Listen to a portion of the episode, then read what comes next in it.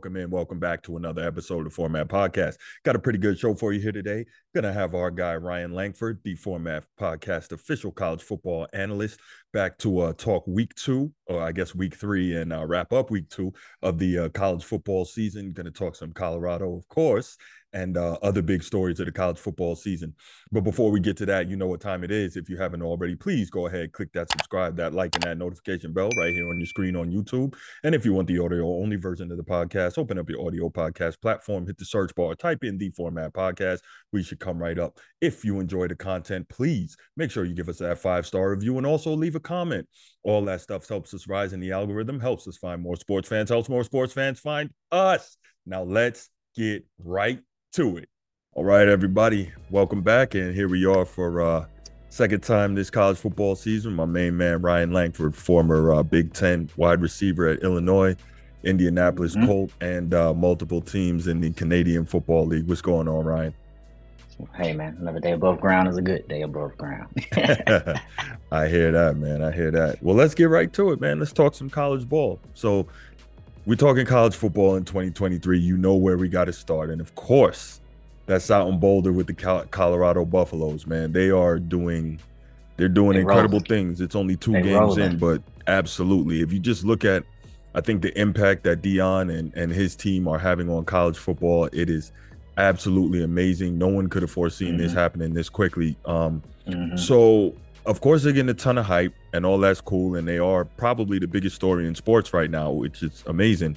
But beyond that let's get a little bit into the x's and o's here. We've seen um, star quarterback shedeur sanders has made himself into one of the probably top five quarterbacks in the country. Um, nfl draft guru mel kiper already has him moved up to third among quarterbacks on his draft. That would be presumably behind uh, Drake Maye from North Carolina, and of course, mm-hmm. reigning Heisman Trophy winner Caleb Williams. But mm-hmm. what I want to ask you about is, what are a couple of things that you've seen schematically um, that Colorado is doing to have such success, um, especially offensively, being that you're a receiver? Mm-hmm. Tell us a little bit mm-hmm. about some of the stuff you're seeing them do. Mm-hmm. Mm-hmm. Well, well, they got playmakers, right? All the guys can kind of get the ball and make plays when they're in their hands. Um, and I think they, it, it all kind of stems back to the coaching too, right? The coach is kind of letting them kind of do their thing, be athletes, be players. Um, and they got a bunch of guys that believe. And again, I'm harping back on the belief. Like when you got people that can buy in and fight for one cause, they're mm-hmm. gonna move. They're gonna move. Mm-hmm. Um, and and they got by, they got guys on offense that can spread the ball Mm-hmm. Um, all the receivers are making plays, and it's they're a strong, strong looking team, and I think they're going to be able to compete all year, all year. I, I, I they'll be able to compete all year. Yeah, I think so as well. Um, and I know that uh, I can't remember his name, but uh, the offensive coordinator, former Kent State head coach, and I'm sure you know this well. For whatever reason, those teams in the MAC put up a lot of points, and um, they do. right, and so he's there, and um, clearly he and Shedeur are seeing eye to eye on things. They're communicating really well. They're playing well. Shedeur is putting up big numbers. He does not have mm-hmm. an interception yet. He's got over 900 passing yards. Um, if I'm not mistaken, he's got like 903 passing yards, six touchdowns, no picks. And those 903 passing yards are the fourth most in the first two games of a season in the last 20 years in the Pac 12, right. which is absolutely nuts. And right, um, right. Yeah. So, um, are you seeing anything, uh, maybe that the receivers are doing or in the play design that they're yeah, using well, to get free and make things happen? They're winning their matchups. They're winning their matchups, um, mm-hmm. and that's what it comes down to, right? And if your playmakers can be theoretically their playmakers, mm-hmm. you're gonna win. You know, so when they're sliding coverage over on top of Travis, they got other receivers that mm-hmm. are winning the one-on-one battles, whether that's mm-hmm. on the slant, quick game, where they're throwing the quick out, throwing the mm-hmm. deep ball, taking the shot passes um, they're just a balanced offense, and they keep you on your on your heels as a defense, but as an offense, they're attacking, they're rolling.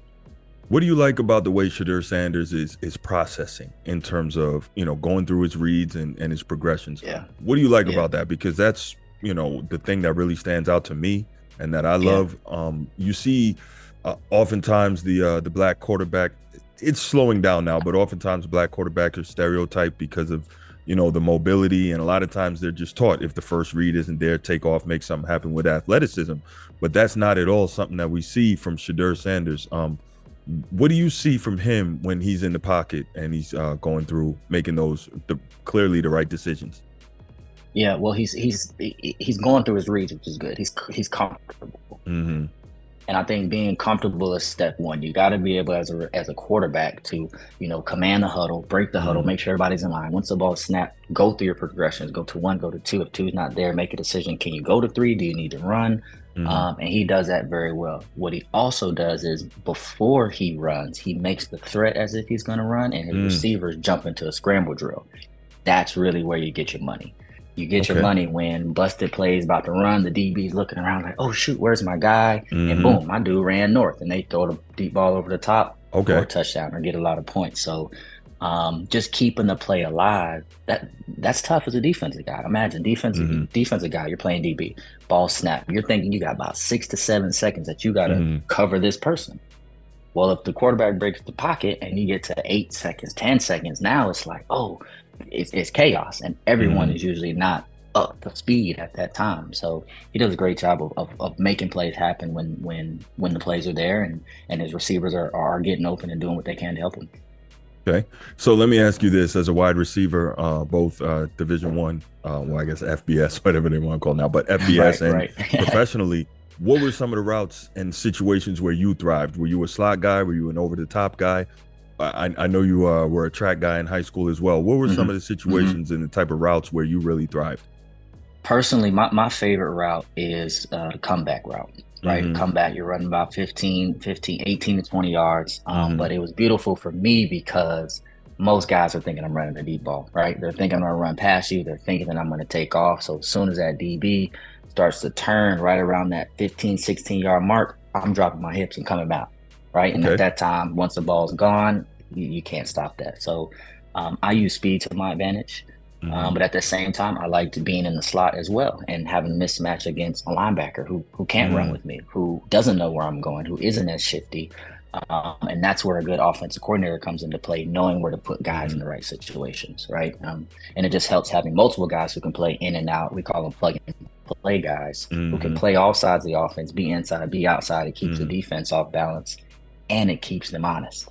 Um, so that, that's what I would say. I would say comeback was probably my favorite. Love the post route any any time where I could just get out there and run, I knew mm-hmm. that if I had a quarterback that was going to throw it out there, we we gonna make it happen. Okay. Well, um, and uh, before we get back to the college football, just a little more about you. Were there any receivers that um, you modeled your game after, or did you kind of take different things from different guys? Uh, yeah, I, I, took a lot of a, a, lot of things from different guys. Um, I liked. I was always the, the smaller receiver, right? Mm-hmm. So when I mm-hmm. was in Indy, I was playing with T.Y. T.Y. Hilton was a great mm-hmm. guy um, really broke down the game a, a, lot for me. Reggie Wayne was there, so it was nice to be with Reggie Wayne and just kind of talking ball with him as a as a veteran and just seeing how he how he does. But I've always liked returners, you know, punt returners. Devin Hester, mm-hmm. my all time favorite okay. favorite favorite player. Um, huge Miami Hurricane fan. I was going to the University of Miami. I knew it as a kid. They were going to offer me. I was going to win the Heisman, all that. now, obviously, it didn't happen, but right. Devin Hester was my guy.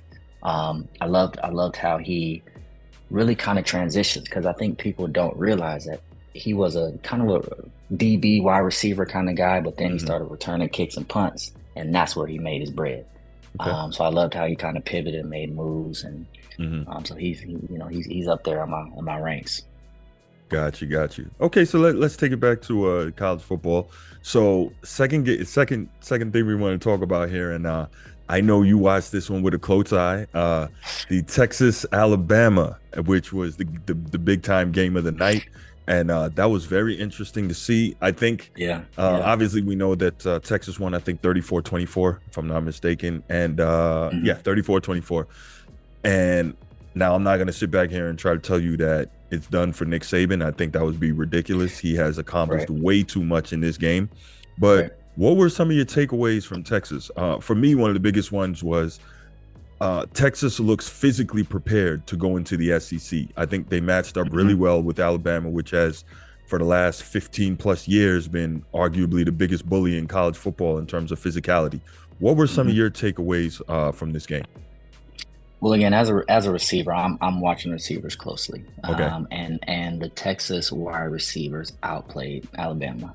Mm-hmm. Um, now, in my recent years, again, of, of watching football a little bit closer, um, Alabama, I feel, has struggled in the secondary.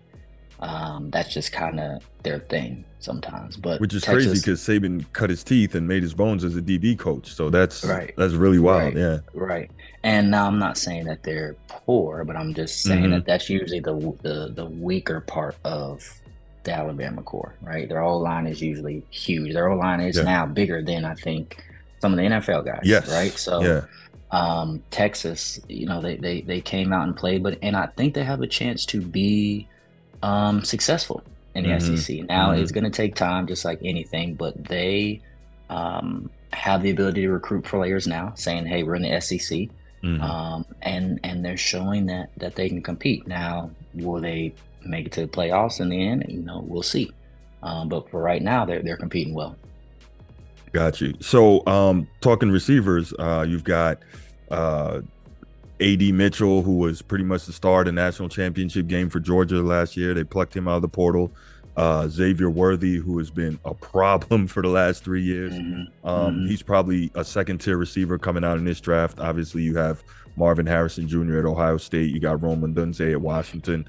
Two beasts right there. But Xavier Worthy is he's a big play waiting to happen if you got a quarterback with the arm talent to get it out there. So Tell me uh, what you liked about the Quinn Ewers to his receiving corps uh, combo in that game because uh, in the second half of that game, man, he was uncorking that thing and really letting it go on the deep balls. I don't know mm-hmm. if it was uh, play design by Sark. Obviously, him being a former OC for Saban really knows how they would like to defend and what they do on that mm-hmm. side of the ball. But it looked mm-hmm. like uh, his guys were really getting free deep in a way that you very rarely see Alabama opponents get free. So, mm-hmm. um, what did you think about that connection between Ewers and his guys down the field? Well, well, I think they found what was working. Um, mm-hmm. And you know, believe it or not, the, the deep ball works really well against Alabama. You know, Tennessee did it last year on a big game, ah, and people yeah. were like shocked, like, "Well, how, this, mm-hmm. these boys just run and track me by them." And mm-hmm. unfortunately, that's kind of been the, the, the weak point in Alabama. But they were um, you know, throwing the deep ball. And then again, guys playing confidently, right? When mm-hmm. you play mm-hmm. confidently, you know, there's a lot more reaction than processing, if that makes sense. And um, I think that's what really separated them in that game.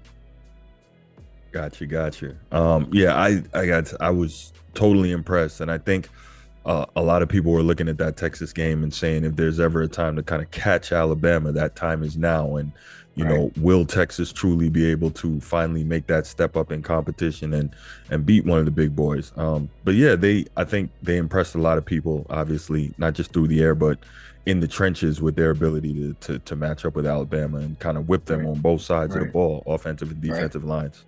Right. Definitely, uh, definitely SEC ready. They've clearly built a team to go into that conference and compete.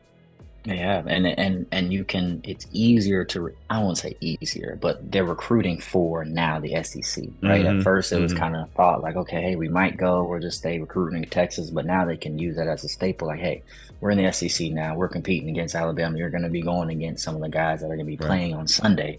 Yep. So if you're trying to make it to the league, we we're just as confident and qualified as a team now. Right. Um, being in this SEC conference, so there you it's, it's gonna be interesting. Right. Right. All right, so um, we'll, we'll head over to the Big Ten here. We'll head over to your home, your stomping grounds. Um, so, are we kind of starting to see Ohio State round a little bit into form now? Um, obviously, they've started a little bit slow with uh, not mm-hmm. being sure about who they were naming as the full time starter at quarterback, but um, mm-hmm. they've done that now. And uh, do, do you think they're kind of rounding into form, or maybe they haven't? Really played a, a, true opponent yet. Obviously, they have Notre Dame coming up next week on the 23rd. That's probably going to be uh, not it's probably going to be. Right, gonna, right, absolutely. It's going to be their biggest test to date um, this season. Uh, sure. uh, what are you thinking about the Buckeyes? How, how are they looking so far to you? They look good. I mean, they're in a.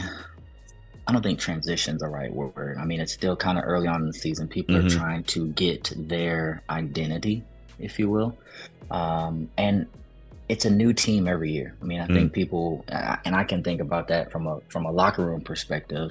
Right. Um, I don't remember which team I was, but the head coach will come in, and usually at the beginning of the season and at the end of the season, he'd be like, "Hey guys, like, it's never going to be like this again." Mm. And it makes sense, but when you really, really think about it, it's like, wow, it's never going to be this exact same group of guys again.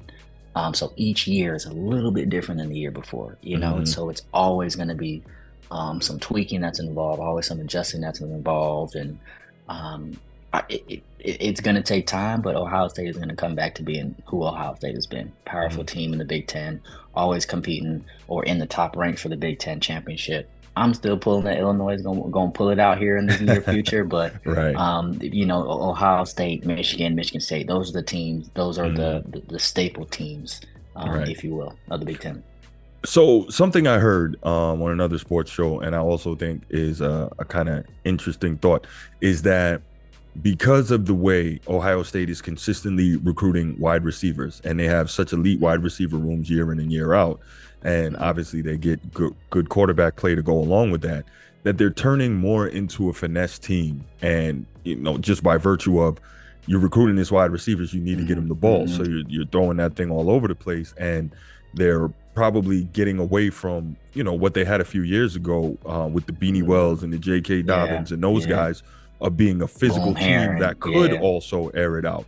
What do you think about that? And and uh, because obviously they're their biggest uh, um, rival and opponent is Michigan, and that kind of plays mm-hmm. right into a team like Michigan's hands, who can be mm-hmm. extremely physical and and punish these guys. And we've seen it the last two years. What are your thoughts on that that kind of perspective about Ohio State and and how they're playing football now? Yeah, I, I think um, there's always room for change. Um, and doing it one way doesn't mean the only way it has to be done. Mm-hmm. Uh, and I think that that happens throughout the Big Ten. I mean, mm-hmm. you can think about, you know, Wisconsin used to be that big yeah. smash mouth running Absolutely. the ball team, but now they, you know, a little bit more finesse than what they used to be, right? So mm-hmm. um, recruiting is a little bit different. The game is changing a little bit. I think the speed is um, coming more to the Big Ten, if if that makes sense, or not. It's not always that smash mouth ball, but right. you need to have a powerful running back in the Big Ten, especially once mm-hmm. you get in those later months, getting yes. cold, getting snowy. Yes, you can't you can't throw that ball like like it's still South Florida warm. It's a little bit different out there, right? Um, so you've got to be able to to run the ball and break teams down. So um, it, it's going to be interesting to see. Um, but I think I think where they're moving, which is kind of away from that you know, big back mentality. Mm-hmm. Um, it's cool. I mean, it's cool. And again, as a receiver, I love seeing it. I love seeing it. I was just about to say, it sounds like it's a little receiver bias coming out there. Yeah, just, just a little bit, just a little bit. right, right. Okay. Um. So, uh, next point. So we know that the SEC consistently gets all the credit for being the best league in college football, and um, that's something I've kind of railed against for a long time, as crazy as it sounds. Just looking at it year in and year out, they're not always the conference that necessarily has. Let's say this: they get a lot of. um I think they're an extremely top-heavy conference. I don't think the bottom mm-hmm. half of the SEC is any better than the bottom half of most of the Power Five conferences. But mm-hmm. those teams get credit because they're SEC. You know what I mean? And it's mm-hmm. like when in doubt, go SEC. Now that said, all these championships they've won over you know the past uh, two decades, and the fact mm-hmm. that what is it? I want to say what what do we have? Florida, Alabama, LSU, now Georgia. So you've mm-hmm. got uh, maybe I'm missing one, but I think and Auburn. So you've got 5 mm-hmm. programs in that conference that have won championships. I want to say over the last 20 years. So that right there kind of it's hard to argue that it's not the best conference based on at the end of the day, you know, what do we right. do this for, right? Coach Herm Edwards right. said, "Hello, you play to win the game, right? And, that's right. And that's, that's what those guys are doing. So at, at, the end of the day, there's that. But this season is really interesting. They're not playing so well on their um, early non-conference schedule, and mm-hmm. the Pac-12, oddly enough, in its final year of existence as right, we know it, right. has eight teams in the top 25. What do you mm-hmm. think of that? And what's going mm-hmm. on there? recruiting. Recruiting is different now. Think about it. I mean, you got the transfer portal open, yeah. so you open, so you got the ability to know be playing at the University of Illinois this year, mm-hmm. and then go mm-hmm. play for the University of Hawaii next year with right. no problems, with right. no nothing. Mm-hmm. Um, so that's really, really changing the landscape of college football. I mean, it's completely different from when you're watching games and they say, "Oh, this guy, University of such and such transfer." Mm-hmm. We weren't seeing that. You were seeing right. that in the professional league. So I think mm-hmm. just the fact that players have the ability to kind of choose where they want to go, when they want to go, how they want to go, mm-hmm. is changing the landscape of college football. On top of um, just the ability to recruit now, to recruit bigger mm-hmm. with that with that ability, and right, um, it's it's.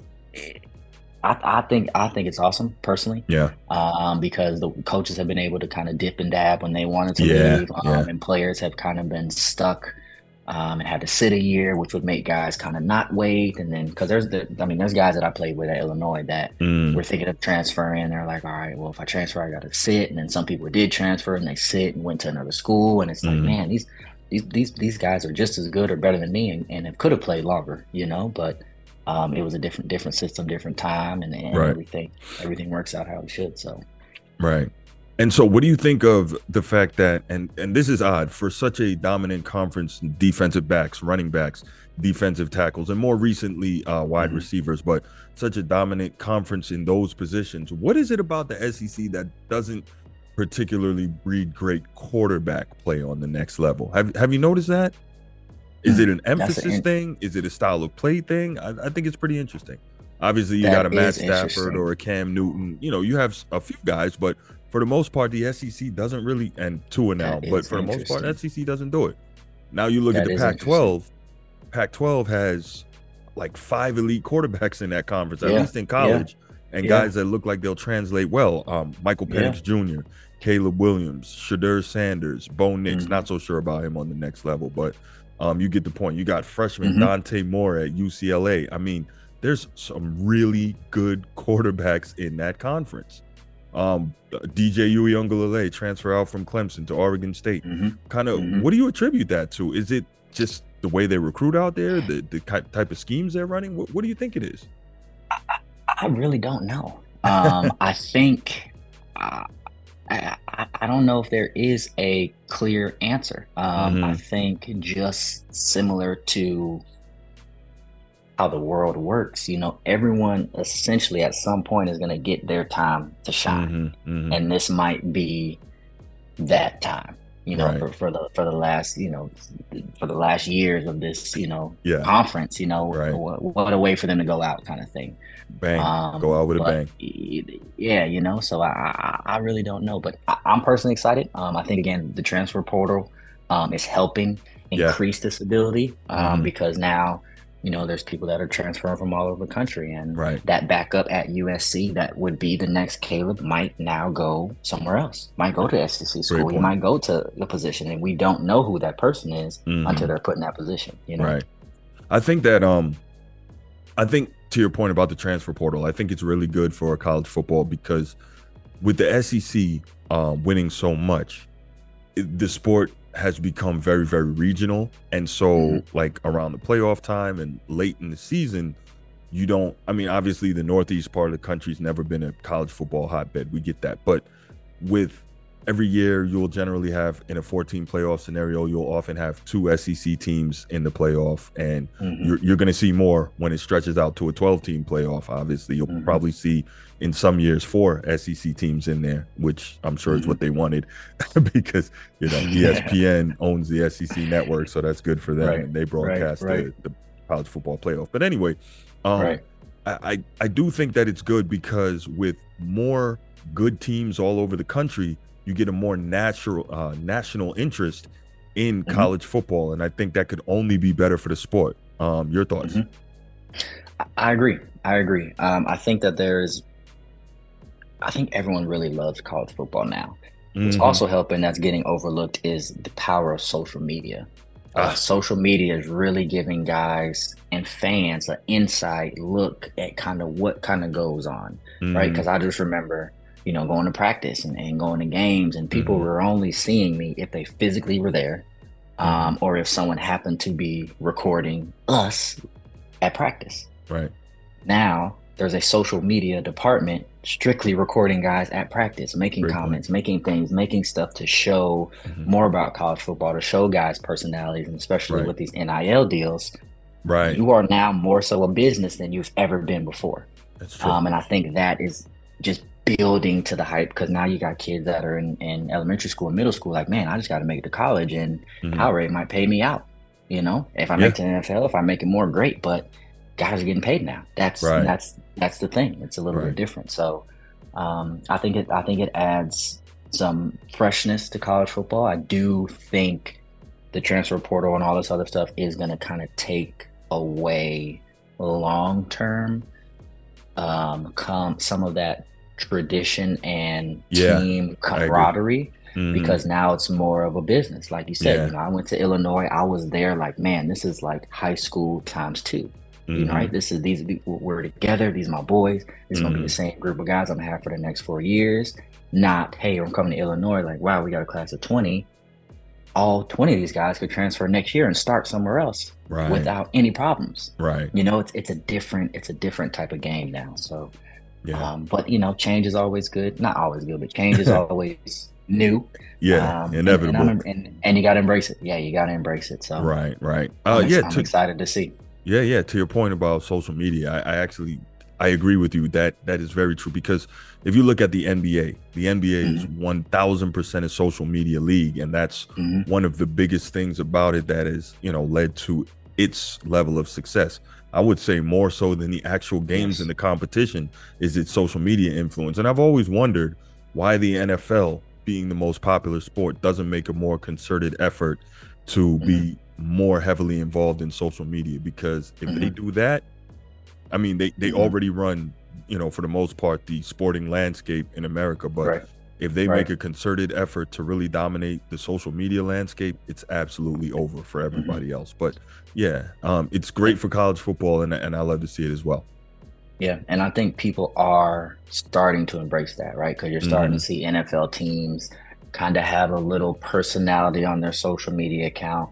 Um, Mhm. but it is harder compared to the NBA because the NBA is only going to have what 11, 12, 15 guys on, on a Mhm, team per se. Uh, fifteen. yeah. um, 15 but college football any other sport there's 11 on offense 11 on defense their backups Mhm. special teams so like it's a bigger wave of people to be kind of strategically focused on so i think that um, just the fact that social media is just booming in general and that's Mhm. the that's the new thing that's what's keeping people interested that's what's keeping um, viewers on on sports Yeah, absolutely, absolutely. Well, uh, Ryan, man, thanks again for uh, joining us. Uh, before I let you go, um, any games you're really looking forward to uh, this weekend? Yeah, of course, you got to watch Colorado. You know, that's Yeah. that's you know that's like our everybody's alma mater at this point. You know? absolutely. Um, but there, there's been some chatter uh, amongst the um, Colorado coaches, which is great. Colorado State said something to Deion, um, Mhm. and Deion made a great point, in my opinion. Um, kind of made a video about at practice. Well, he's basically telling his team about what had happened. Um, and I like D. I like Deion's perspective because he doesn't really talk about other people, right? They talking about what we're Mhm. doing, what we do, how we do it, what we do. Right. But the moment that you give us a reason to talk about y'all because y'all choosing to talk about us, We're gonna go get you you. best believe we're gonna put that pinboard right on the on the board, Yeah. and everything is about that. So Mhm. Um, I'm excited to see how that goes, and then there's Mhm. always a healthy competition. You know, Right. Uh, I'm always down that. Illinois, we got Penn State this week. Going to be tough. That's that's gonna be a tough Um, one. It's going to be a tough one. It's going to be a tough one. My Mhm. dad's a Penn State alum, so he's going for them. I forgot about that. That's right. um, Yeah. We, uh, you know, rooting, rooting for, rooting for Illini. So those are probably Mhm. my, my, my, my biggest games. But it's just, I'm enjoying it all. I'm enjoying it all. But those are the two that I'm, I'm looking at. What, what about yourself? Yeah, um, this kind of looks like a, uh, in my estimation, like a, a build-up weekend. There's some big games next weekend. Um, Mhm. so obviously, mm, if you know me, and and obviously you do, and to my listeners and viewers, they know I'll be obviously watching uh, Notre Dame versus Central Michigan, which is basically our final tune-up before the big one against Right. Ohio State uh, next weekend at Notre Dame Stadium. So definitely looking forward to that one. But there don't seem to be any. Uh, major matches. I, I may Mhm. um sit down uh, at the four o'clock game and watch that Ohio State Western Kentucky.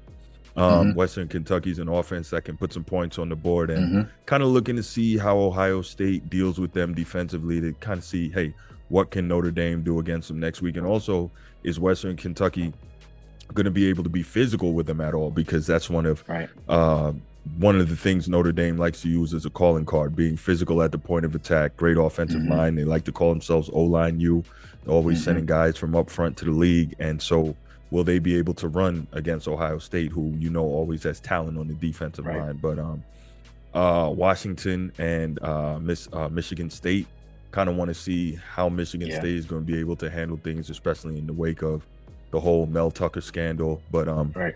You know, still a decent team, and obviously any chance you get to watch Rome Odunze and Michael Penix Jr. is obviously, yeah, it's probably going to be a fireworks show. So probably those three right there. Right. Yeah. Yeah. Those are good games. Good games. Yeah, absolutely, absolutely. So anything else you wanted to uh, drop on us before I let you get out of here, man? Nah, nothing, man. Just hey, glad to glad to watch this next week's of football and see y'all next week. Yes, sir. Yes, sir. Can't wait to have you back next week, man. Well, you have a good one, Ryan. Thanks for joining us. And uh, again, if you haven't already and you're here on YouTube, please make sure you go ahead, click that subscribe, that like, and that notification bell, and share the pod with anybody you know that loves that sports talk. And I'm out. Peace.